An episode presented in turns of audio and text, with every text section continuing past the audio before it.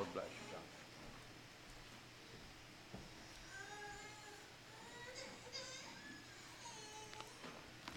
Good morning. I want to extend Christian greetings to each one. Count it a privilege to be here again this morning. Seems like it's been a little while since I've been, been down this way.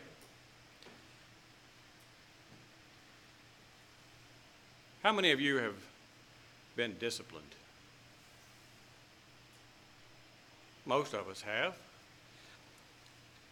How many of you appreciate or appreciated discipline? That's not a trick question.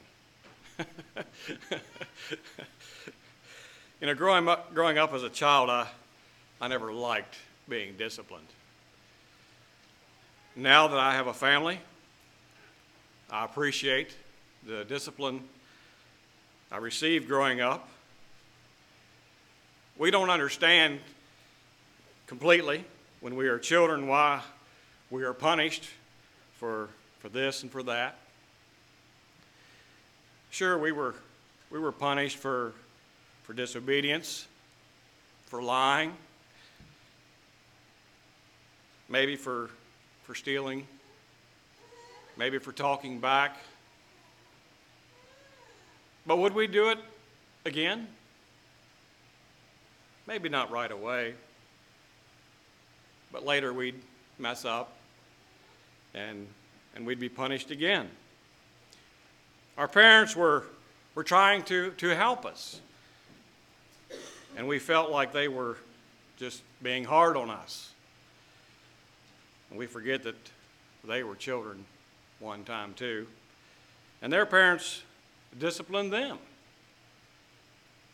So now they see the importance of passing that along. At what age then do we become old enough to not need discipline? Who knows what that age is?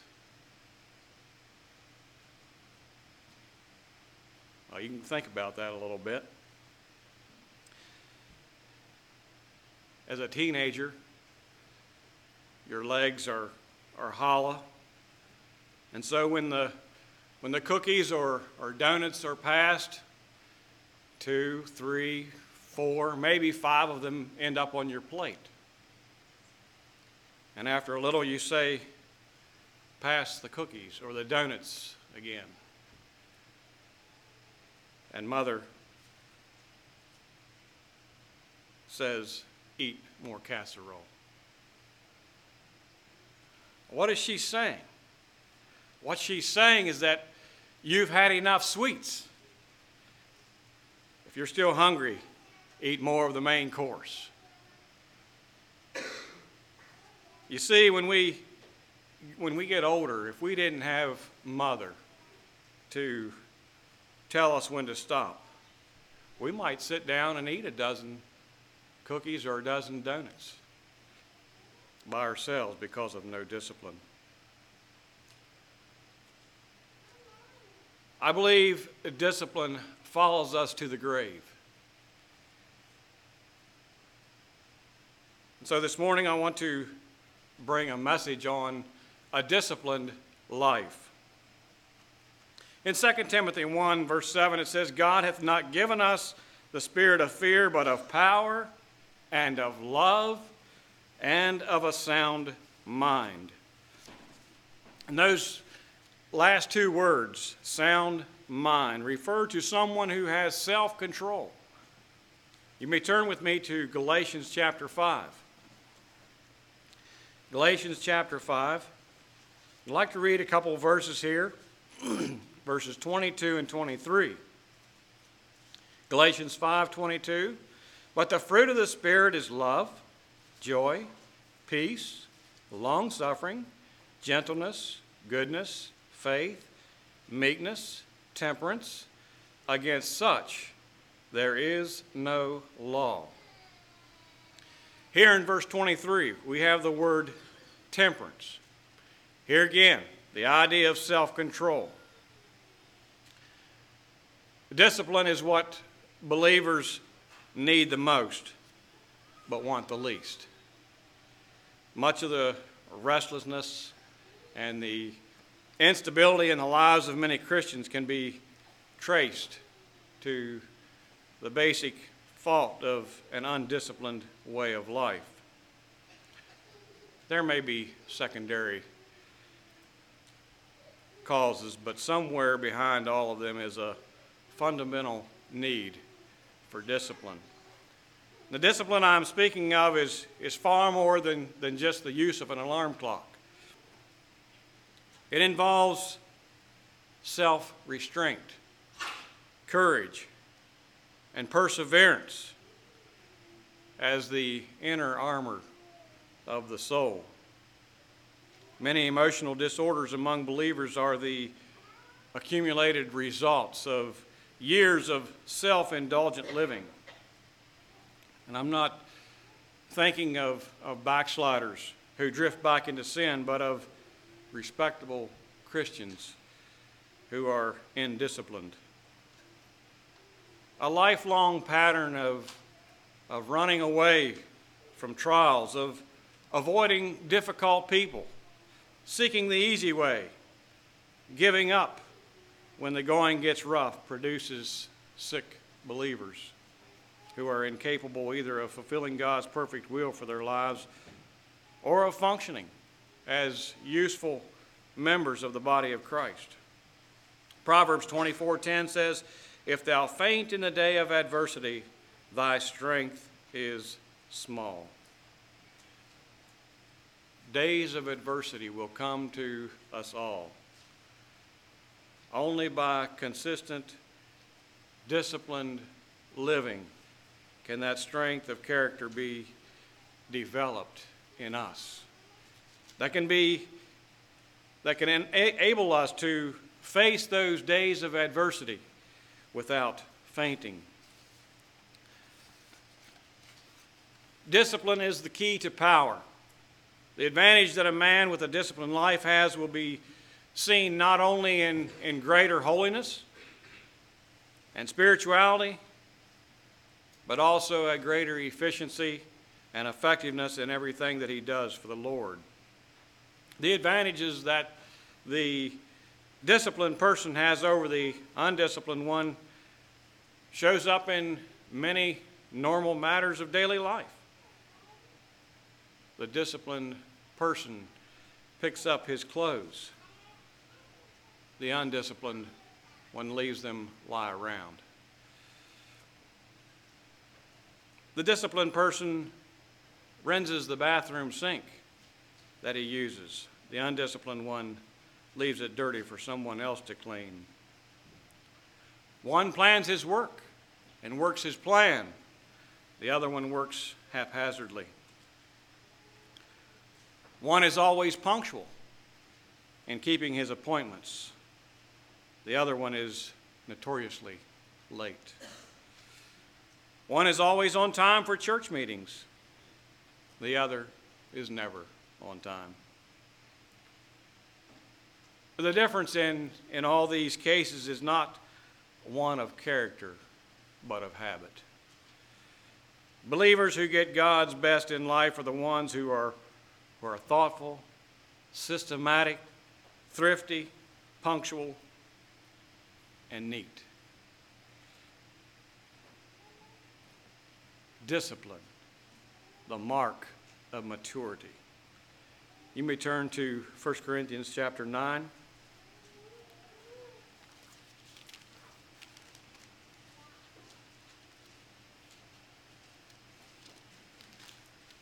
1 Corinthians chapter 9 and verse 27. But I keep under my body and bring it into subjection, lest that by any means, when I have preached to others, I myself should be a castaway. Paul is saying here that, that he trains his body to do what it should, not what it wants to. And so we need to have a holy fear of ourselves and, and not a presumptuous confidence. And this begins with, with discipline in our eating habits and the ability to say, no, thank you, I've had plenty. And if I ate like my two older boys do, it's hard telling what I'd look like. And I'm not saying I've said, no, thank you, I've had plenty often enough. How about our emotions? They too must be brought under control. God certainly wants us to be warm hearted. But the warm heart must be wise, otherwise, it can end up doing and, and saying many foolish things that can be regretted later on. There's a couple of good verses in the Proverbs that I'd like to like to read. And the first one is in Proverbs chapter 15, verse 28. The heart of the righteous studieth to answer, but the mouth of the wicked poureth out evil things. Then going over to chapter 29. Chapter 29 and verse 20. Seest thou a man that is hasty in his words? There is more hope of a fool than of him.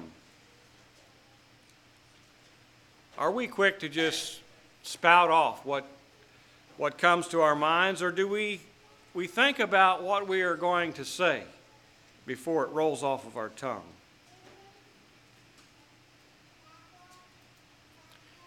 Emotional attachments to, to friends must also be disciplined. Two friends may become so close that they become possessive and exclusive. And this is unhealthy and, and harmful. In, in conversations with the opposite sex, a certain reserve and distance must be, be preserved at all costs. The advice that, that Jesus gave to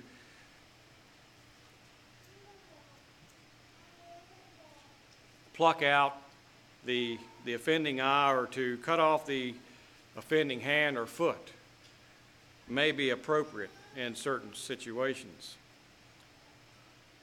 Our soul, our home, our happiness can all be saved only if we take drastic action and, and put our feelings to death.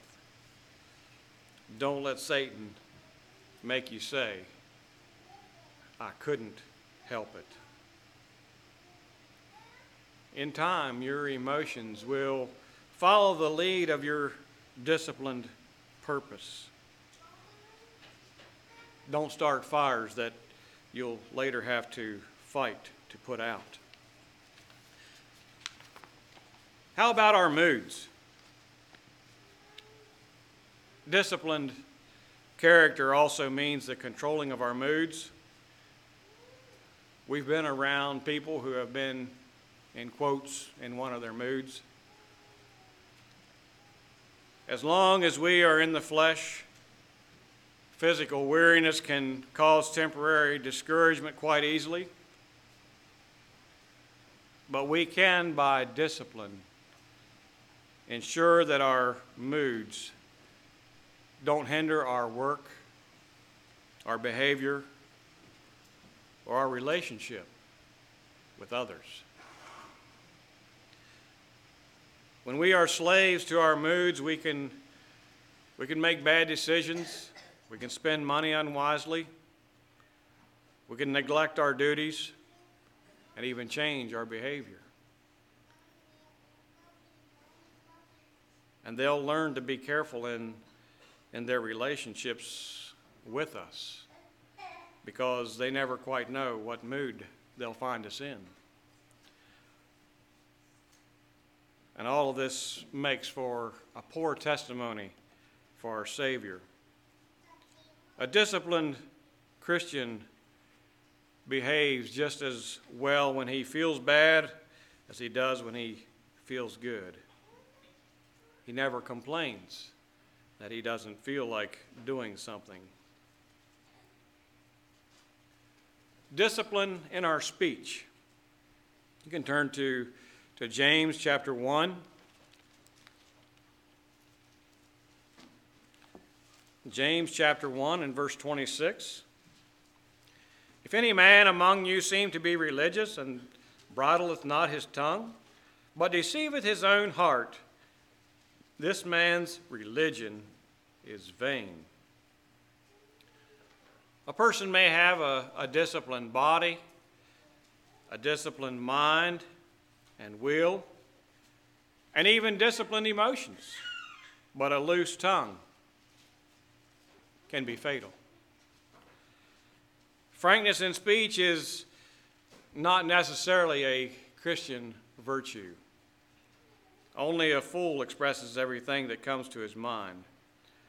Frankness is, is a virtue only when it is coupled with intelligent, loving tact and discretion. But it can become an, an evil thing when it is the uncontrolled expression of, of opinions without regard to time, place, or, or human feelings. It often takes much more discipline to, to refrain from, from speaking than it does to speak. Forbearance and patience are the virtues that we all need to, to develop. Discipline in priorities. We must learn to give first priority to the kingdom of God and, and His righteousness in practical daily living. And this requires the, the discipline to reject day by day that, that great list of, of activities that beg for our attention and time, but it would hinder us from doing more important things. Selection, selection, selection. This is the law of life. We cannot do everything, and so we must select.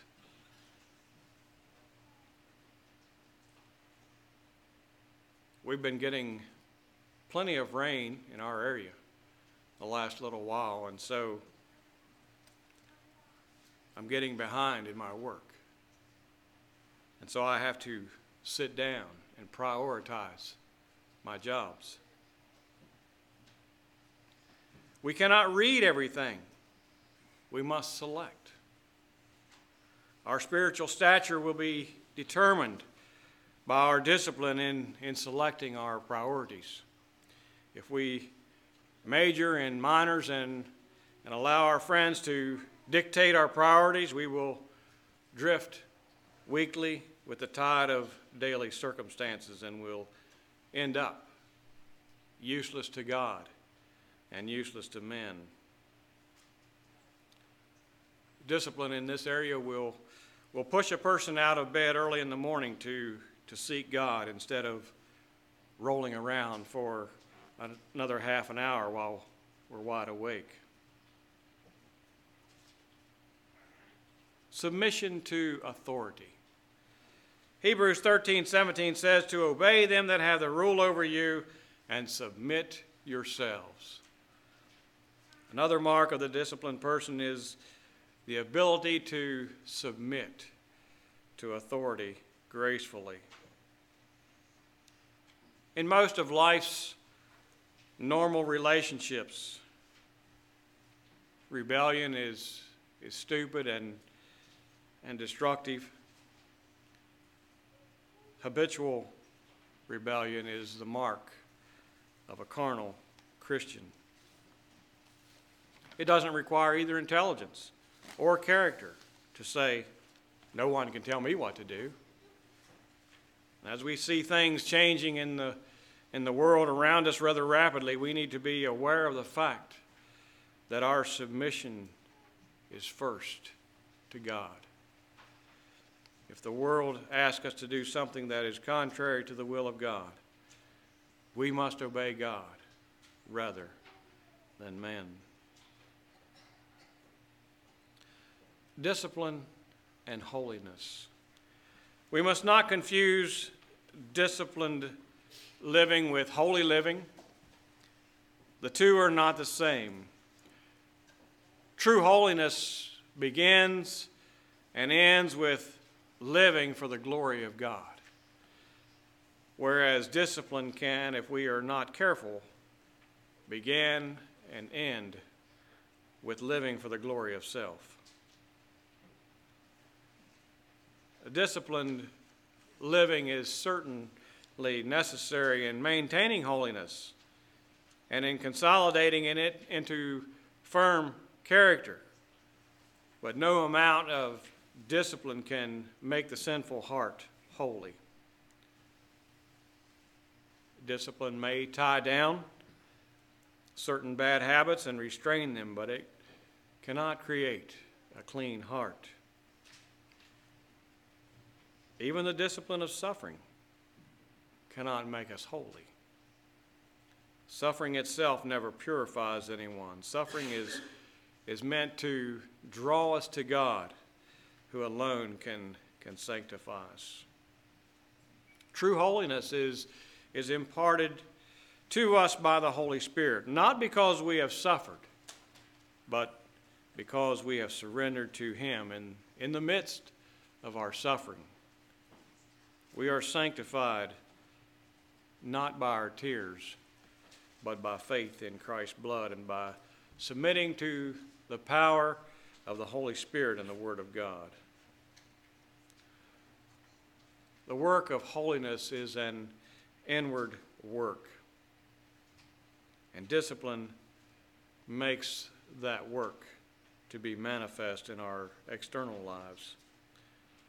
God's grace can help us to discipline ourselves and give us continual power to keep on denying self. Even at times when, when our flesh cries out for an easier path, God's light can, can purify our motives in our search for a disciplined life. False holiness is often seen in an unnatural self discipline. There are those who are legalistic, quick to criticize others, afraid to laugh. Their behavior is often an, an attempt to compensate for some hidden sin. It is through an honest confession of our sin, being cleansed and broken and being filled with the Spirit that we partake of that holiness.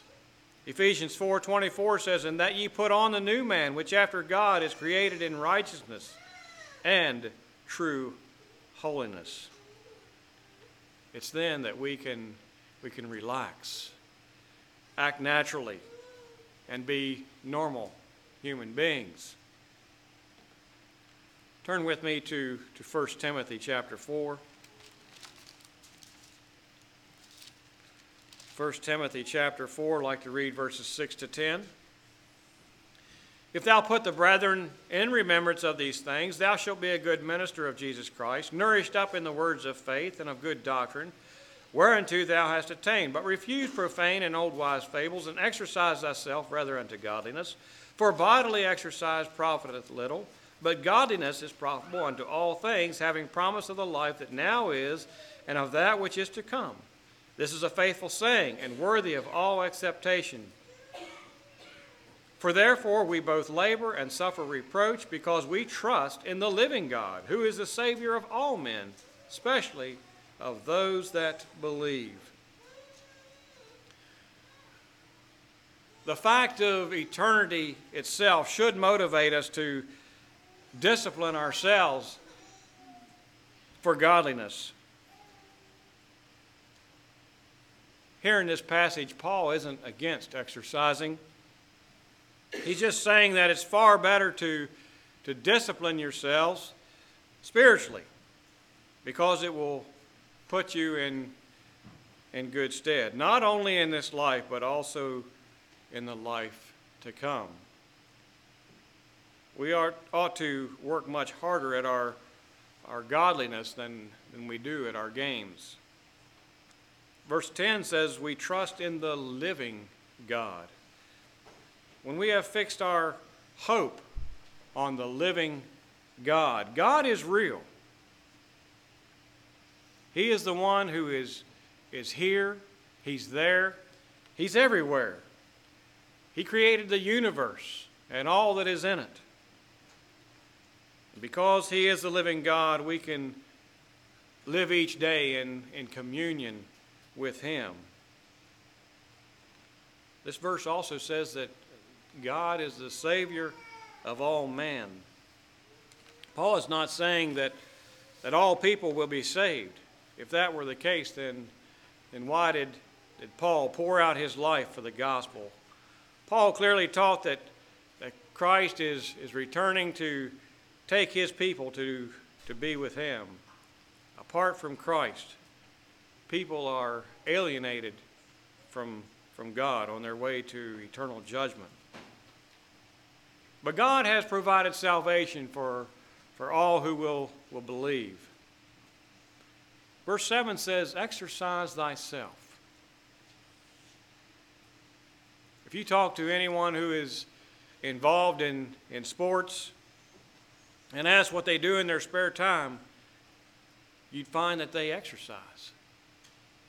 Whether it be tennis or football or softball or volleyball or basketball or whatever. You will not find them by a stream sitting there fishing, waiting for their next big game. No, they are playing and practicing and exercising to stay in shape.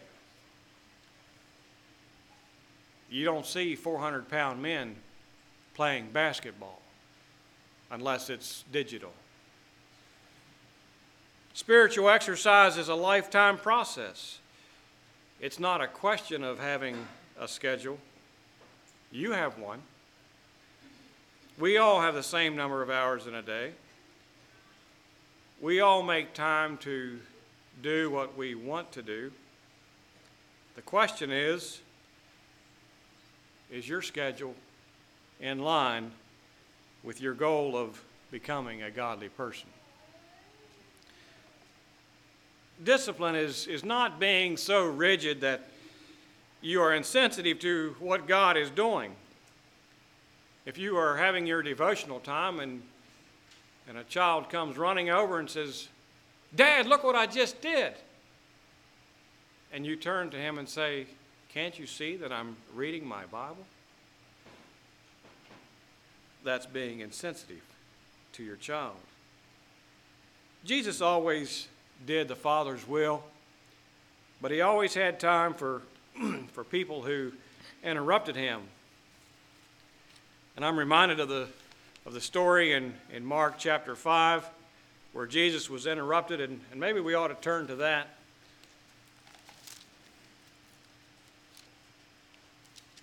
In Mark chapter 5, beginning at verse 21. And when Jesus was passed over again by ship unto the other side, much people gathered unto him, and he was nigh unto the sea. And behold, there cometh one of the rulers of the synagogue, Jairus by name. And when he saw him, he fell at his feet, and besought him greatly, saying, My little daughter lieth at the point of death. I pray thee, come and lay thy hands on her, that she may be healed, and she shall live. And Jesus went with him, and much people followed him and thronged him. And a certain woman, which had an issue of blood twelve years, and had suffered many things of many physicians, and had spent all that she had, and was nothing bettered, but rather grew worse, when she had heard of Jesus, came in the press behind and touched his garment. For she said, If I may touch but his clothes, I shall be whole. And straightway the fountain of her blood was dried up. And she felt in her body that she was healed of that plague. And Jesus, immediately knowing in himself that virtue had gone out of him, turned him about in the press and said, Who touched my clothes? And his disciples said unto him, Thou seest the multitude thronging thee, and sayest, Who touched me? And he looked round about to see her that had done this thing. But the woman, fearing and trembling, knowing what was done in her, came and fell down before him and told him all the truth. And he said unto her, Daughter, thy faith hath made thee whole. Go in peace and be whole of thy plague. While he yet spake, there came from the ruler of the synagogue's house certain which said, Thy daughter is dead. Why troublest thou the master any further? As soon as Jesus heard the word that was spoken, he saith unto the ruler of the synagogue, Be not afraid, only believe. And he suffered no man to follow him save Peter and James and John, the brother of James. And he cometh to the house of the ruler of the synagogue, and seeth the tumult, and them that wept and wailed greatly. And he was come in, and when he was come in, he saith unto them, Why make ye this ado, and weep? The damsel is not dead, but sleepeth. And they laughed him to scorn. But when he had put them all out, he taketh the father and the mother of the damsel, and them that were with him, and entereth in where the damsel was lying. And he took the damsel by the hand, and said unto her, Talitha cumi, which is, being interpreted, Damsel, I say unto thee, arise. And straightway the damsel arose and walked, for she was of the age of twelve years, and they were astonished with a great astonishment. And he charged them straitly that no man should know it, and commanded that something should be given her to eat. The story of, of this woman with an issue of, of blood who had this, had this problem for 12 years is inserted here to, to help us realize that regardless of, of how busy we are, regardless of where we are headed, there may be things or, or people that get in our way or that God allows to, to come across our paths at, at certain times to help us stay focused on our goal. The goal of the Christian life is, is not happiness and fulfillment. It is godliness and becoming a servant of Jesus Christ. I don't remember where I, I heard this or read this, but someone said this Whenever I feel like exercising, I go and lie down until the feeling goes away. And a lot of us can identify with that. Exercise is discipline, and discipline is, is hard work. And who likes hard work? And yet, discipline is essential for godliness. In conclusion, I'd like to share a list of, of ways on how to become a disciplined person. And there's, I have 14 listed, and, and there could be many more. But here, I'd like to share this list with you. Number one, reinforce your motivation for a disciplined life. Think of the disappointment that you will be to God if you fail to be the man or woman that He wants you to be just because you are too lazy. Number two, begin with the simple things.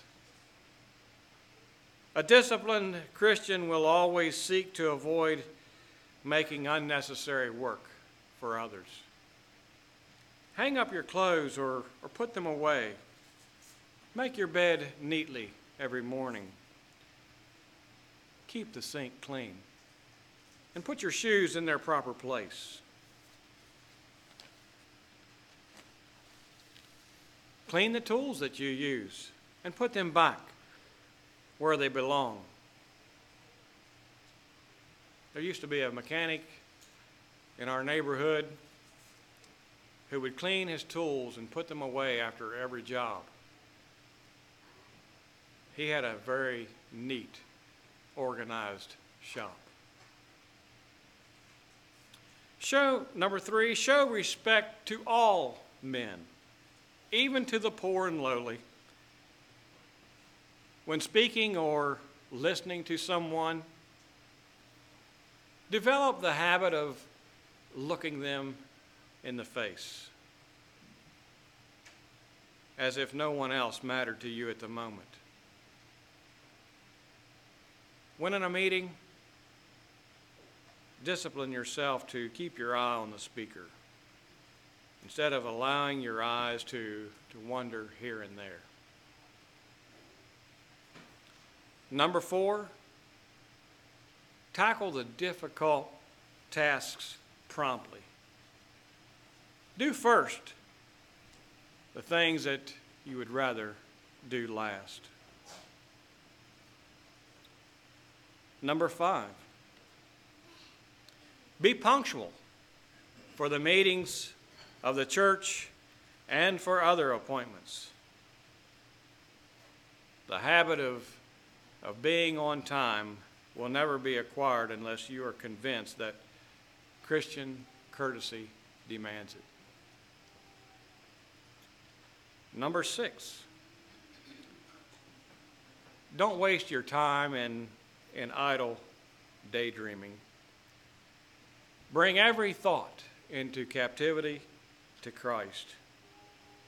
Make use of your spare time to, to read books that edify or visit with someone or, or help someone. Number seven, don't be agitated when unexpected events throw your well laid plans into confusion. And I'll have to admit, I was challenged on this one yesterday.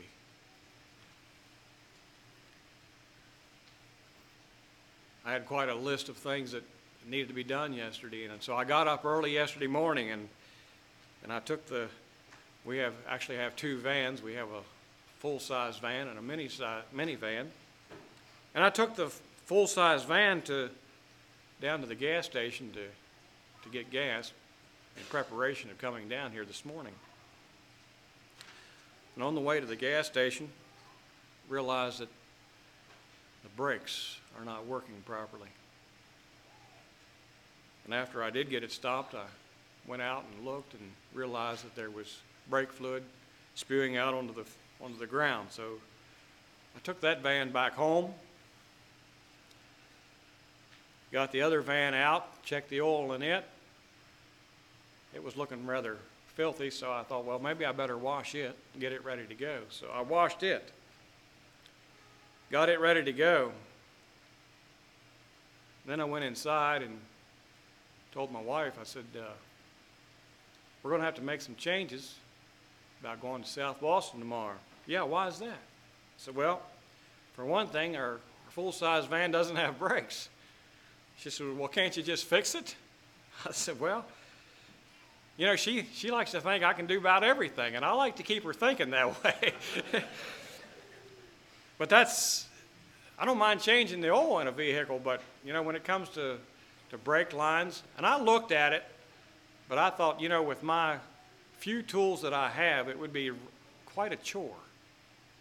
And with the other list of things that I had on my list to do that day, that had, there was no room for that in there. And so I explained to her, I said, well, we'll just have to leave a couple more of the children at home and, and take the minivan. So I left and, and did some other chores.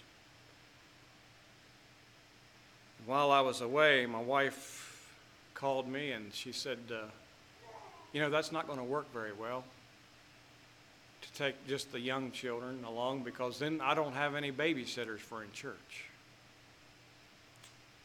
Okay. So what are you saying? She said, Well, maybe, she said, I think it may be better if I just stay at home. Okay.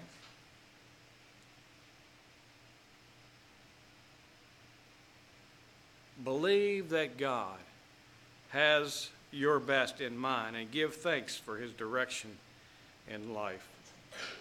I was glad that I found out about those brakes a mile from home rather than on this side of Afton. Number eight, love your critics. Cultivate an attitude of sincere gratitude for all correction. Getting offended when, when corrected is a sign of immaturity. Be willing to learn from the lowliest.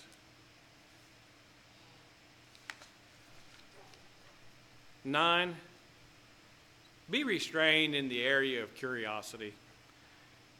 Don't be a busybody in, in the matters of others.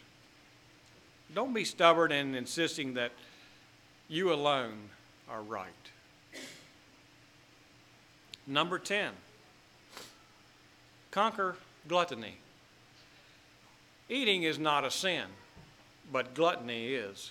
And Paul said, All things are lawful to me, but all things are not expedient. Yes, we should eat heartily and, and with enjoyment, but we should know how much is good for us and have the self control to stop when we should. You know, the best exercise for, for health is the push ups from the dining table. Number 11, learn to wait. To grab something before God's time is to spoil it. There's a time in God's timetable for, for all things. Wait for that time and, and don't rush ahead. We don't help God by, by opening a, a rosebud, we simply spoil the blossom. Number 12, welcome the difficult tasks in life. Cultivate a, a sense of responsibility in, in doing them faithfully. Ask yourself these questions Can I be depended on to fulfill any task assigned to me? Am I quick to help when a job needs done, or do I find myself slipping away quietly? Do I accept responsibility for my decisions as well as my mistakes? Can I be depended on in money matters? Number 13, be systematic in, in prayer and Bible reading. This is essential for a disciplined life. The discipline to set aside time for this at any cost every day will by itself bring rich rewards. Number 14,